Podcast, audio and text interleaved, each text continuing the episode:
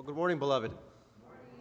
Is it just me, or do you guys seem kind of down and gloomy today? Is it the weather? I don't think you California folks know what to do when it's not shining uh, and the sunshine's not out, huh? Uh, this is uh, very typical of Wisconsin weather. And matter of fact, I just checked the weather in the Wisconsin where I was living. Temperature is 21 degrees right now. Would you prefer to go that way, or, or is this is this cloud a little cloudy a little too much for you? I, I think I think we can manage, right? All right, beloved, if you have your Bible, please turn to Ephesians chapter 6. We're going to be looking at uh, reading verse 10 through 20. And please do stand for the reading of God's word when you have that.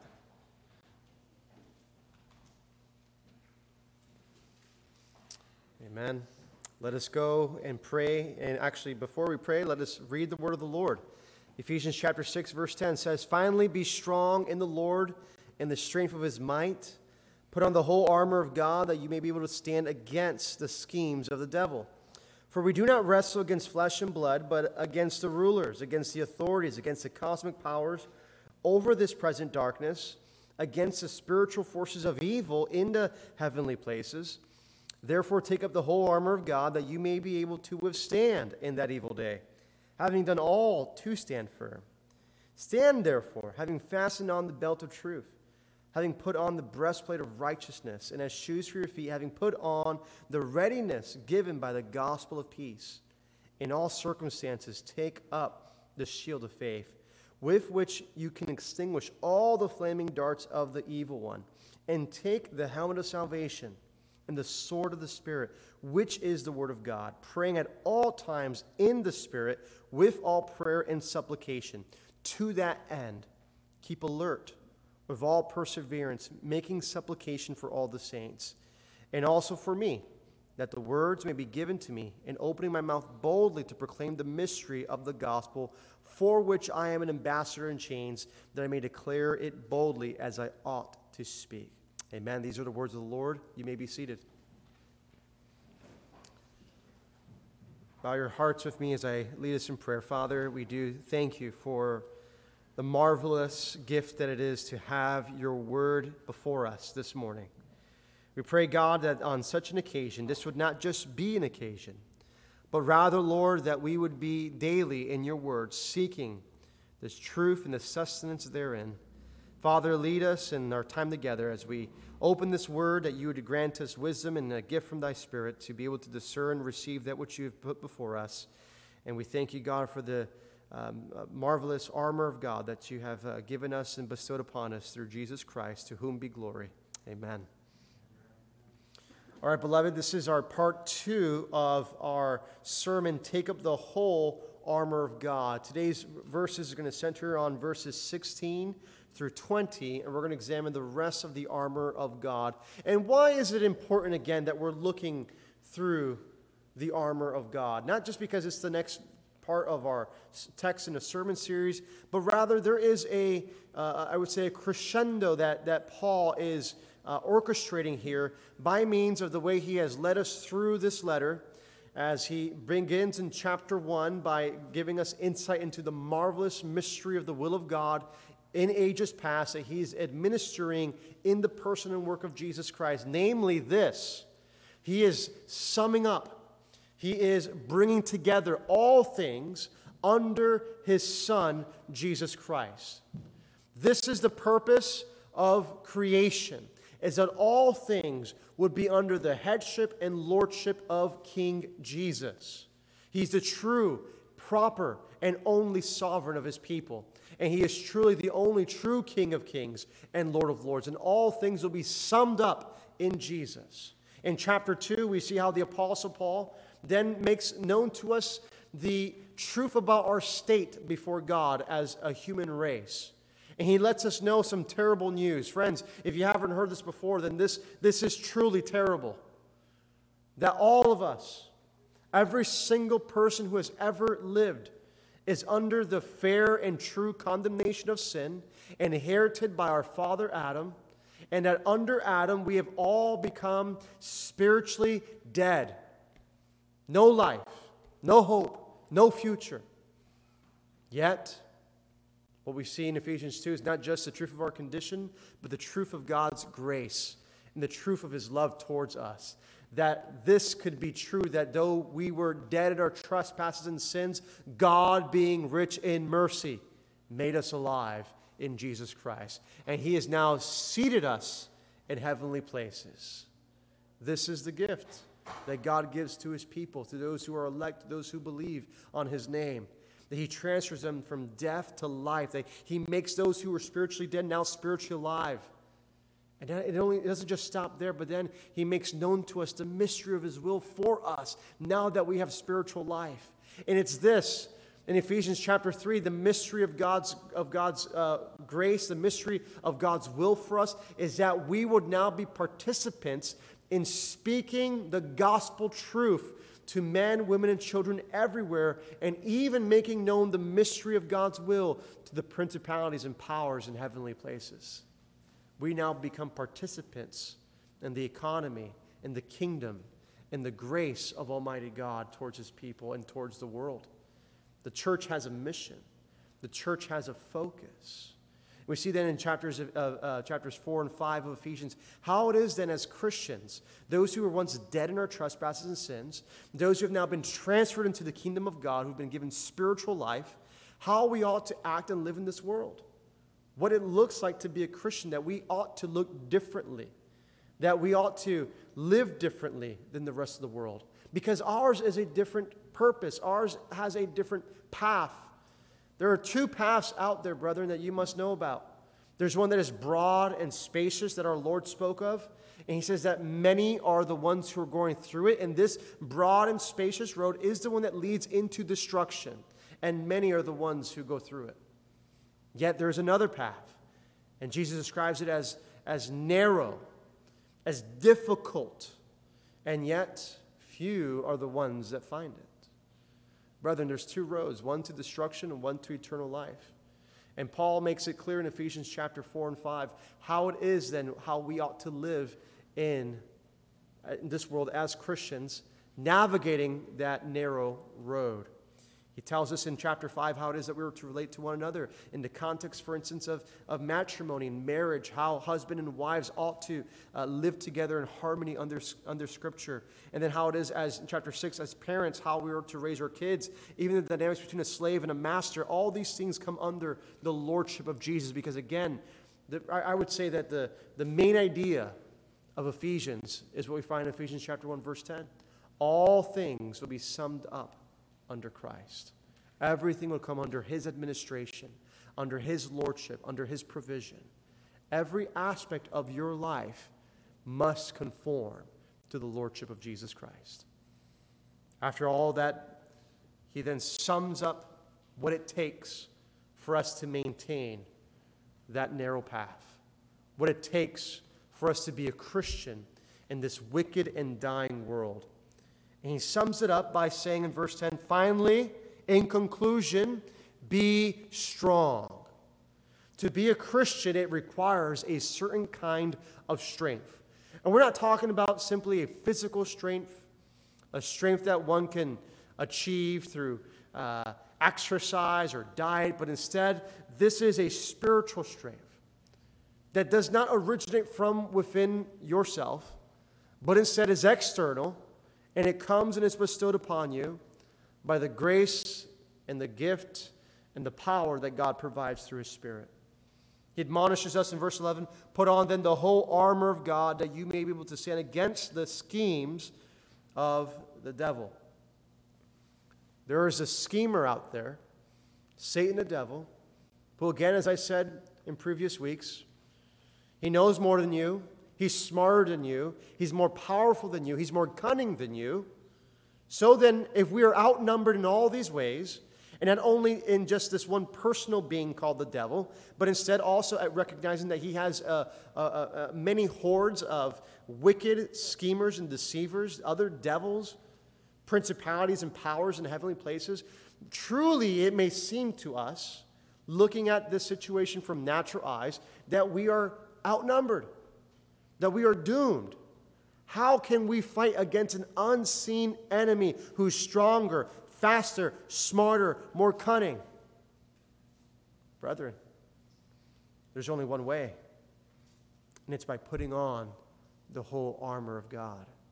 You see, this armor isn't a physical armor, though one could argue when you look at the way that Paul describes this armor, he particularly has a Roman soldier in mind, and he uses the garbs that a Roman soldier was wearing to describe this spiritual armor in Ephesians 6. But ours is not a physical armor, it is a spiritual one. You see, our enemy is a spiritual enemy. The weapons of our warfare, then, are also spiritual. And if we put on the spiritual armor of God, we will be able to withstand all the wicked schemes of the schemer, of the enemy. Not only against him, but we also in verse 12 uh, are, are uh, we see and it's revealed, for we do not wrestle against flesh and blood. You see, your enemy isn't the person next to you. Your enemy isn't the guy who cut you off in traffic. Your enemy isn't your boss. It isn't your spouse. It isn't your children. Instead, truly, and to put this out there because we are in election season, your enemy is not the other party. It's not the liberals or the conservatives, not the Democrats or the Republicans. Those are not your enemies. Friends, our enemies are unseen. Therefore, it says, We do not wrestle against flesh and blood, but against the rulers, against the authorities, against the cosmic powers over this present darkness, against the spiritual forces of evil in the heavenly places. That's your enemy. Yours is an unseen enemy. Therefore, verse 13 says, Take up the whole armor of God that you may be able to withstand in the evil day, having done all to stand firm. Do you see and do you recognize the admonition here from the Apostle Paul, continually expressing the desire for us to stand, not only to stand, but to stand firm? How are you doing in that regard? Are you standing firm in your convictions? Are you standing firm on the Word of God? Friends, let me express to you, it is difficult. We live in wicked days, wicked times. The days are evil. And yet, the call is to stand. Not just to stand, but to stand firm. Are you standing firm against temptation? Are you standing firm against the pressures socially, economically in this world? Are you standing firm in your marriages? Are you standing firm in your convictions to raise godly children? Are you standing firm in your regard to glorify God in this life, whatever your lot be in life? It's difficult. Sometimes you'll have seasons where you're doing well, other times you'll be struggling. And maybe, just maybe, some of you are in this place today, in this house, and you're struggling. And I want you to know that you are not alone in your struggle. In fact, God has made a provision for us in our struggle. And by the fact that you're here today is a testimony and witness of the grace that God has provided, and it's called the church.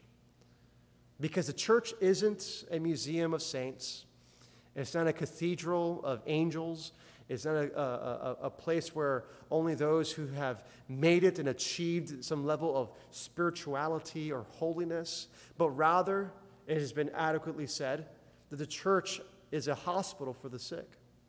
And if you're tired, if you're struggling, if you're, if, if, if, you're having great difficulty and trials in life, if you're, if you're falling prey to temptation, friends, this is the right place for you. This is the right place for you. This is where you need to be, in fact. Not because this is a place where you'll be coddled in your sin, not because this is a place where uh, uh, you, you will be told, oh, everything's okay, but it's a place where, just like at a hospital, you'll be told the truth about your condition. And you'll also be told what it is that you need in order to get better. And friends, we have in our possession that which can make men well, and it's the Word of God, it's the gospel. So if you're struggling today, know that the Word of God is sufficient, and the Word of God has the answer to your life's problems. And in fact, there's a comfort in coming together with other brothers and sisters who are struggling and knowing that we can bear one another and we can bear our sufferings with one another. That's the purpose of this community, of the community of God, is to glorify God even in the midst of our pain and suffering, even in the midst of our trials and difficulty. This is where you need to be. So praise God that you're here. God has given us and granted us gifts and grace and also a armor by which we can withstand on that evil day. And just like last week, we went through the first few of them. We'll just read them again just so that we're uh, uh, reacquainted with them. Verse 14 Stand therefore, having fastened on the belt of truth, having put on the breastplate of righteousness. We remember last week, and we learned how the breastplate of righteousness protects one of the most important vital organs. If you are uh, a Roman soldier, the breastplate protects your major organs, your lungs, your heart, um, other uh, major organs in your stomach. And yet, spiritually speaking, the breastplate of righteousness is what protects our heart. And our heart is of great importance. If we look at Proverbs chapter 4, verse 23, it's the wellspring of life. We're to guard it. And we guard it not with a righteousness of our own, but the righteousness that comes through faith in Christ. We're also given this marvelous gift in verse 15 of shoes for your feet, having put on the readiness given by the gospel of peace. God has given us everything that we need for life and godliness, including the shoes. Including the shoes. And then part of the, the grace of the shoes that's given is that it gives us a readiness. You know, it's hard to be ready when you have no shoes on. It's hard to run a race in difficult terrain when you have nothing to be a protection for your feet. Therefore, it's important that we constantly have this armor on so that we may have the peace given by the gospel of peace. Verse 16 says, In all circumstances, and this is the part where we will have uh, um, relevancy to today's message. In all circumstances, take up the shield of faith, with which you can extinguish all the flaming darts of the evil one. In all circumstances. Consider what that means for a moment, beloved. In all circumstances. That means in good times and in bad times. In times of great joy in times of great trial, in times of celebration, in times of tribulation, in all circumstances, we are to put up and on the shield of faith. I want you to write that in there if you're following along in today's teaching this morning. The shield of faith. And why are we to put this shield of faith on? Because it is a protection against the fiery darts of Satan. Notice again what it says in verse 16 all circumstances take up the shield of faith with which you can extinguish all the flaming darts of the evil one. The evil one being our enemy, Satan the devil, the great deceiver, the great and ancient serpent, by which and, and of whom the scripture says in 2 Corinthians chapter 4 verse 4 that he's the god of this age who's blinding the minds of unbelievers Scripture says of him in 1 John chapter 5, verse 19, the whole world is lying in the hand of the evil one, the wicked one, Satan the devil. So when you ask yourself the question, and maybe you've heard this question asked before, if God is real, why is there so much suffering in the world? Why is there so much wars? Why is there so much evil? Well, brethren, the answer is clear. The whole world is under the influence of the evil one. The whole world.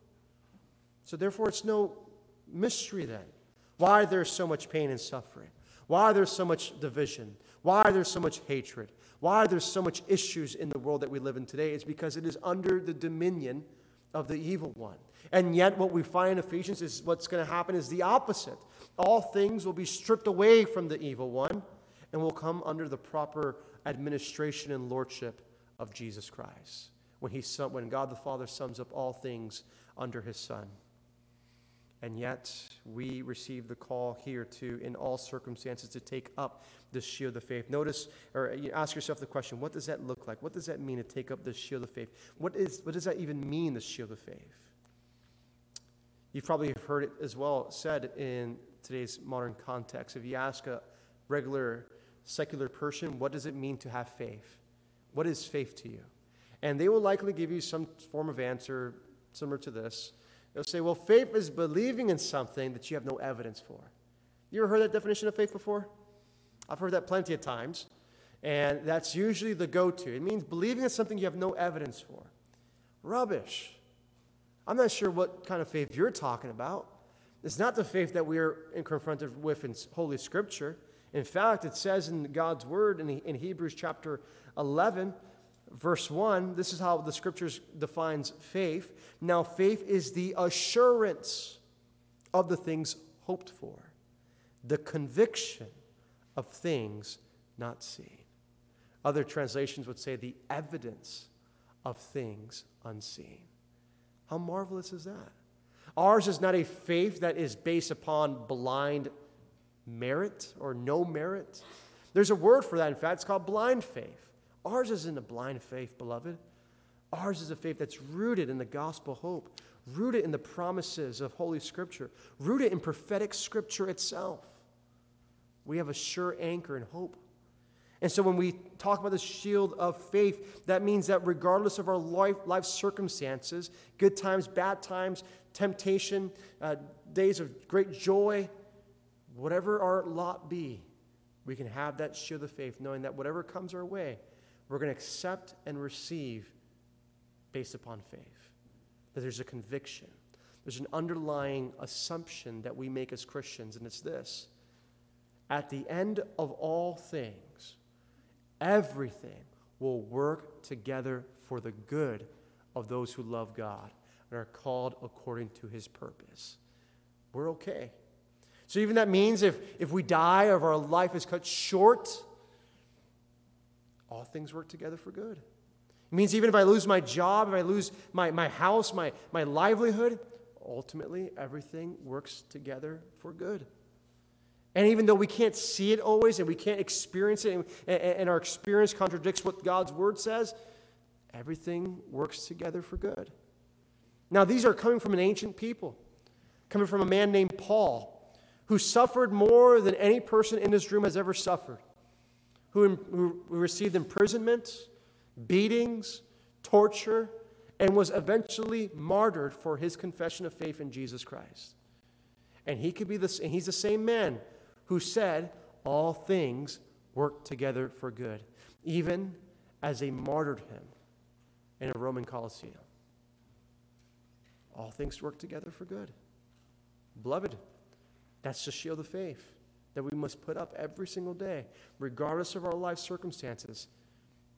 God works it out for his glory. Because even for the Christian, and this is what set Christianity apart from the pagan religions in the first century. You see, the pagans, they had no hope. Yet, Christians were a peculiar people in the ancient world because not even death could stop them. Not even death. Death was not a, a big enough threat to scare them, to keep them away from worshiping Jesus. And so we ought to have that same boldness, that same mentality that not even death can separate us from the love of God that is in Christ Jesus our Lord. Amen? Therefore, take up the shield of faith so that you may have a protection against the fiery darts of the enemy.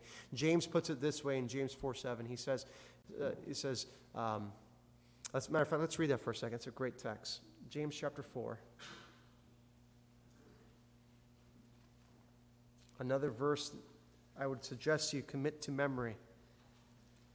He says, Submit yourselves therefore to God.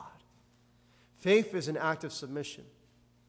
Faith is daily submitting to God and His Word. And he says, Submit therefore to God, resist the devil. How do we resist him? We resist them through the shield of faith. You see, in the ancient world, have you ever seen the movie? Uh, what's that movie? Uh, 200, 300? What's the name of it? Is it 300? The, the, the, the Spartan movie?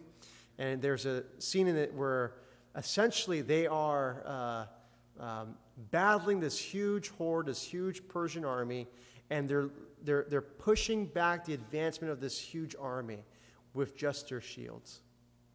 And it was enough to gain an advantage in the battle. And friends, that is the weapons of our warfare. It is a spiritual shield that we put on. And a good defense makes a good offense. And we need our faith to be a defense in order that we may be able to strike a good offense against the enemy. And here's the defense and the offense that God gives us here in James chapter 4, verse 7. Submit yourselves therefore to God. That's a defense. Resist the devil, and he will flee from you. He'll flee. Similarly to what he did in, the, in, uh, in Matthew chapter 4 when he confronted the Lord Jesus Christ and he tempted him. And it says that after Jesus rebuked him, it says that he fled. And he'll flee from you if you resist, if you put on this armor, if you put on the shield of faith, so that you can withstand the fiery darts and the attacks of the enemy. God has given us another means by which we can have success over the wicked one, and it's in verse 17 of Ephesians 6. He says, Take and take the helmet of salvation and the sword of the Spirit, which is the Word of God.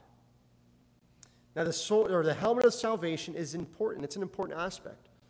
If you're a soldier, or even if you're playing a sport, you have to wear a helmet for most sports, like football or um, hockey. These are sports that require to protect your head because you can get uh, greatly hurt and harmed in the sport, and it's more uh, appropriately in warfare. You must wear a helmet for salvation because if you're not wearing a helmet, your head is exposed to the fiery darts of the enemy. Now, there's an important, uh, beautiful picture that's being drawn here by the Apostle Paul. Helmet of salvation. Why is it the helmet of salvation? Why isn't it like the why wasn't the breastplate of why wasn't it the breastplate of salvation? Why was it the, the breastplate of righteousness? Why is it the helmet of salvation? Well, consider this for a moment.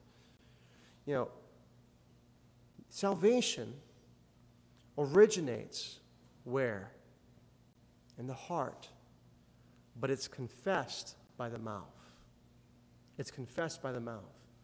Romans chapter 10 says, if thou confess with thy mouth the Lord Jesus and believe in thine heart that God has raised him from the dead, thou shalt be saved. For with the mouth one declares and is justified. We have to declare with our mouth. It comes from the heart, from righteousness, the righteousness of Christ. And then it's produced by our declaration of faith in Jesus Christ. You must declare with your mouth that Jesus is Lord. You must declare in your heart that Jesus is King. And therefore, why it's so important then that the helmet of salvation be on at all times, because we must guard our mouth and protect our mind from the influence, from the schemes of the evil one. You see, your mind is of great importance, dear beloved. It's of great importance. Scripture says, do not be conformed according to the ways of this world, but be transformed in the renewal of your what? Mind. Your mind. You see, the way you think has to change. If you want to be useful for God's kingdom, you can't live and act and have the same mind you did when you were not a Christian. Your discipline, your desires, your mindset has to change, and it has to be conformed to the Word of God. Therefore, we must put on this helmet of salvation. Now, beloved, you cannot wear something you do not have. You cannot put on this armor. You cannot wear the helmet of salvation unless you are in Jesus Christ. There is only one way to put on this armor. It's not by reading the text, it's not by knowing good theology, it's not by attending the right church, it's by knowing Jesus. And if you don't know Jesus, there's no way you will receive this armor because it is God's armor given to his people in Jesus Christ. Therefore, if you have not come to know the proper lordship of Jesus Christ, the Bible commands men everywhere to repent of their sins, to put their trust in Jesus Christ, knowing that he truly is God in human flesh. He's the one who came to live the life that you could not live, died the death that you deserved, and was raised again on the third day. And he's now ascended truly above all the heavens, above all the principalities and powers, even above Satan the devil himself. And he's the one to whom every knee shall bow and every tongue confess to the glory of God the Father. Your eternal life, your future and destiny is at stake. Will you put on the Lord Jesus Christ and make no provision for the flesh? Instead, will you take up the whole armor of God and walk and live as a fine soldier of Christ Jesus? This is God's call for you and me today that you know Him and the power of His resurrection. That God will change your heart, give you a new heart. And again, what is required of you? is repentance and faith in the Lord Jesus Christ. And the Bible says that God will transfer you from death to life, and you'll have eternal life, and you'll have access to this great armor.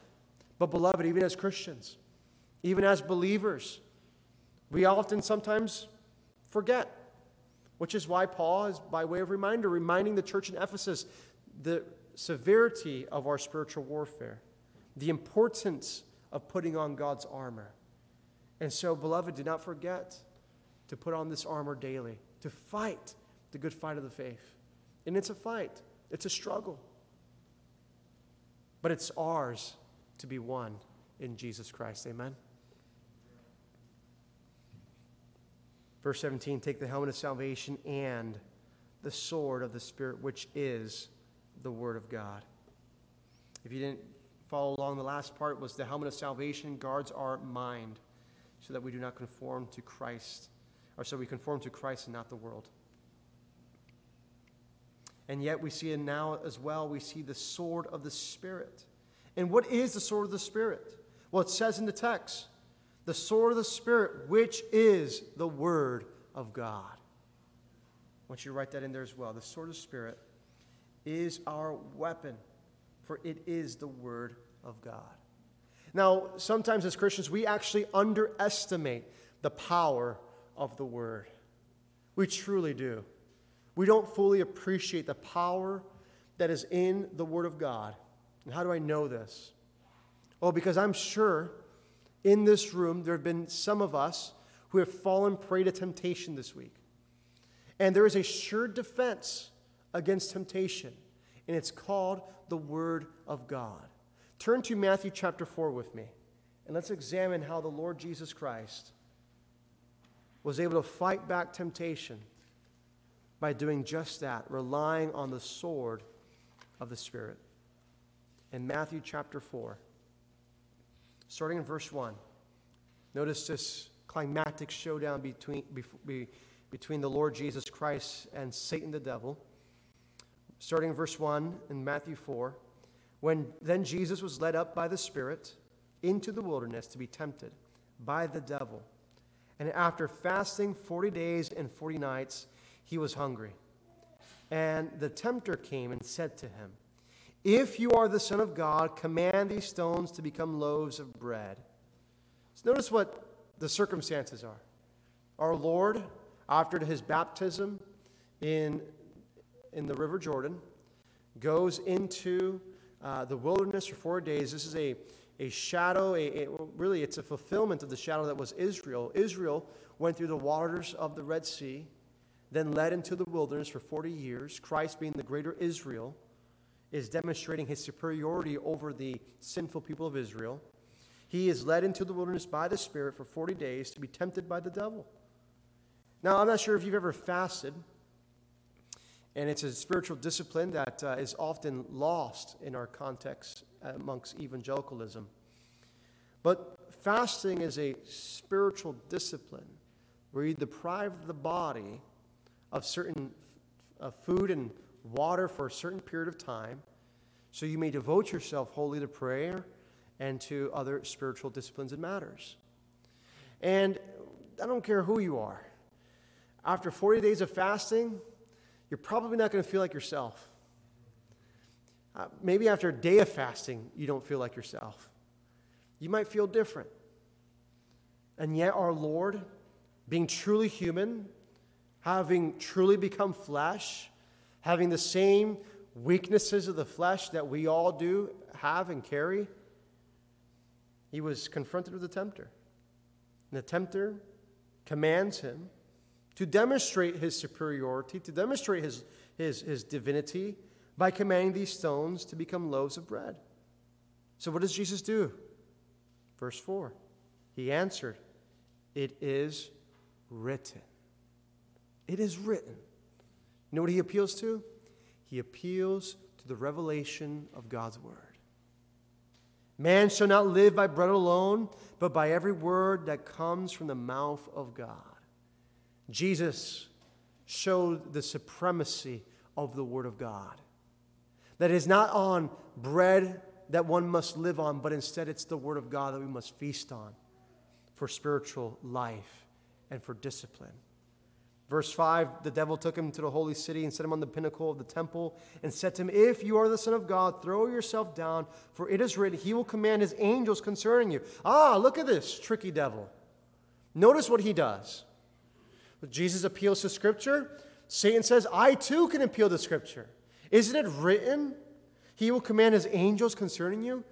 Going back to Psalm 91. Notice the devil knows the Scriptures.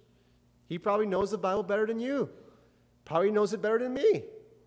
And yet, what does Jesus do?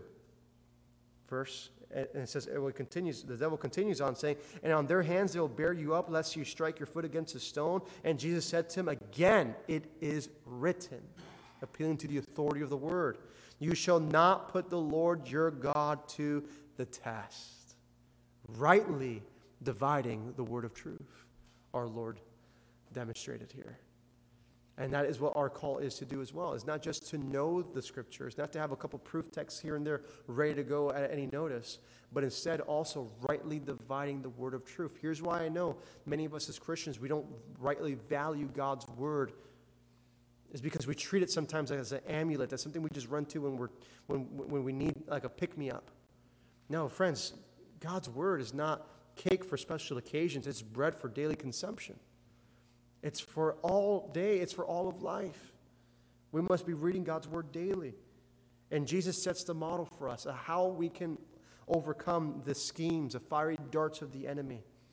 Verse 8, we continue to see what the devil does. Again, the devil took him to a very high mountain and showed him all the kingdoms of the world and their glory. And he said to him, All these things I will give you if you will fall down and worship me. One thing I want to make note of in that text Satan takes him on this high mountain, shows him all the kingdoms, and he offers it to Jesus. Why? Because Satan is the invisible power behind all the kingdoms of the world. He's the God of this age. He's blinded the minds of unbelievers. The whole world's lying in the hand of the wicked one. He's able to offer him these things, though Satan rightfully knows what's coming. In Psalm 2, it says all the nations are his inheritance. So all the nations truly belong to Jesus, and it will be his inheritance, it will be his possession. Yet, we see Satan is trying to get him to receive the inheritance without having to go through the sufferings of the cross, without having to obey the command of the Father. And Jesus responds rightly to him in verse 10 Begone, Satan. For it is written, You shall worship the Lord your God, and him only shall you serve. I love verse 11. Then the devil left him, and behold, angels came and were ministering to him. Beloved, we can overcome temptation by rightly handling the word of truth, by having a right estimation of the word of God by putting it into practice, not just hearing it, but to be doers of the word. That doesn't mean that we'll be perfect in every circumstance, but the more that you rightly value the word of God, the more you'll be able to withstand against the fiery darts of the enemy and temptation. Therefore, have a high view of God's word. It is indeed a sword, it's the sword of the Spirit. With it, you'll be able to divide between joint and marrow, soul and spirit it is truly, as Hebrews 4:12 says, the Word of God is alive and active. It's alive. I've been reading the Bible since I was a kid. I grew up as one of Jehovah's Witnesses, many of you know. And I've been reading Bible and understanding Bible stories since I was a child. But when I became a Christian, one of the things that's unique about Jehovah's Witnesses is that you can only really understand the Bible, they say, through the organization of the Watchtower. So they have to give you these magazines, the Watchtower magazines. And if you, under, and if you read the magazine, then you'll understand the Bible. So you can only understand the Bible if you read this magazine. And yet, when I became a Christian at 16 and I opened the Bible again, it was like opening it for the very first time. Because the Word of God wasn't just a book that I needed someone to interpret to me, but rather it was alive and active. And it spoke to me, and it spoke to the very depths of my soul. And so it is true with all of us in Christ. God's word is alive and active, and it's sufficient. It's his sword. It's what the Spirit uses to convict. It's what the Spirit uses to bring forward the glory and fame of Jesus Christ. Therefore, run to the Word of God. Just this morning, we had a Sunday school, which I invite all of you to partake in if you're not already involved in one of the other Sunday schools. And uh, this morning, we talked on the ministry of the Holy Spirit. And we examined how there are those who would level accusations against us as Reformed brothers and sisters. You ever heard the accusation? It goes kind of like this, you know, you know, the, the, the Trinity for the Reformed uh, Baptists is the Father, the Son, and the Holy Bible. Trying to say that we're not in tune with the Holy Spirit. But the truth of the matter is this when you examine what God's Word says about the ministry of the Spirit, wherever Jesus is exalted, the Spirit is at work. Amen? Because His work, His ministry, is to make known and exalt Jesus Christ and to bring forth conviction of sin, righteousness, and judgment. And that's through the Word of God. That's how He convicts. It's through the Word of God. Therefore, beloved, rely on the Word of God as a sword of the Spirit so that you may have all that you need to fight back against Satan and his hordes. To close, in Ephesians chapter 6,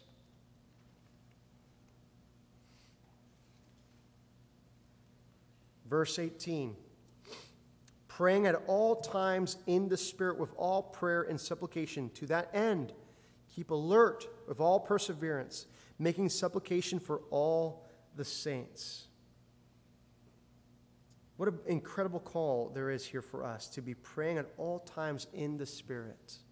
What does that mean? What does that look like? To be praying at all times in the Spirit.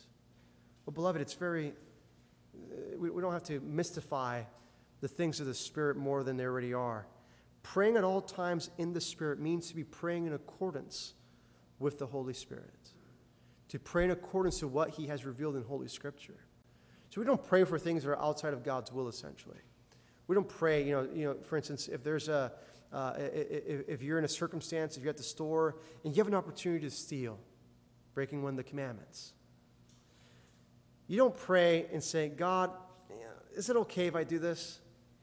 Would that be praying in the Spirit? Would that be praying according to the will of God? No, because you already said don't do that. Now, a different prayer would be God, I have this temptation. This temptation is arising in me. Please give me the strength of your Spirit so I may overcome temptation. Is that in accordance with the Spirit? Is that praying in the Spirit? Absolutely. It's the posture of your heart, it's the way by which you go about praying for these things that determines whether you are praying in the Spirit. It's the conviction of righteousness, of sin, and of judgment that is spoken of in John chapter 16. Therefore, to pray in the Spirit means to pray in accordance with the, with the Spirit, in accordance with His revealed will, with all prayer and supplication. With all prayer and supplication. I said it once uh, before in, I'm not sure in this context, but I've, I've said it before, that to be praying with prayer and supplication, what does that look like? And the posture that I come up with is this the posture that we ought to have in prayer and supplication is that of open hands. Open hands does a couple of things. You know, for instance, when uh, we as brothers and sisters, and even the corporate world, people here, we shake hands, right? You know where that originates from? Shaking hands originates uh, when you had two uh, opposing armies, and there was a, a moment of ceasefire or there was a moment of peace. The one side, representative of one side, will go to the other side, and they would extend a hand to show there's no weapon in my hand. Therefore, I'm disarmed and you, and you, and you meet together, and, and, and that's what that meant is I'm disarmed. I, I've got no weapon in my hand. And the same way, when we pray with prayer and supplication, we come with open hands saying, God, I, have got nothing. I've got nothing to give, I've got nothing to offer, I've got no weapon, I've laid down my weapons. It's, it's, it's for you to use. These hands are for you to use. And in that way, with all prayer and supplication, we make it our posture to serve God and not ourselves. We make it our posture to serve and love others and not just ourselves. That's what that looks like. I want you to have a posture in prayer of open hands. God, do as you would will with these hands, do as you would please with my life. Prayer and supplication. That's what that looks like. And to that end, keep alert of all perseverance, making supplication for all the saints. That is what God has called us to, beloved. So you're following along. We must, as Christians, pray in the Spirit. Again, that's, that means we're praying in accordance with the Holy Spirit, with supplication. The idea I want you to have with supplication is open hands. Open hands. And why then are we to keep this, keep alert with all perseverance, making supplication for all the saints? Notice what Paul says in verse 19, and also for me, that words may be given to me in opening my mouth boldly to proclaim the mystery of the gospel. Why are we to persevere? Why are we to continue to keep alert and to make supplication for all the saints?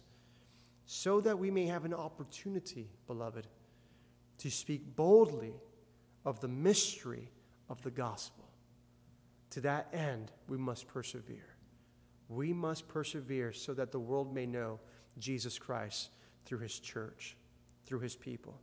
And that we would not just say or speak the gospel when it's opportune, but we would be bold about our gospel presentation, be bold about our gospel proclamation in season and out of season, in good times and in bad times, in all circumstances. We must take up the shield of faith so we're ready and willing to proclaim this great gospel. The last part of the teaching keep alert by praying. You must keep alert. There's an enemy out there, and he's waiting to devour you. He's waiting and ready and powerful to deliver those fiery darts. And some of us will fall to temptation. Some of us may get harmed and wounded by these fiery darts. Therefore, the call to be alert by praying for opportunities to boldly proclaim the gospel. That is what we have been called to. Notice how Paul ends in verse 20 for which I am an ambassador in what?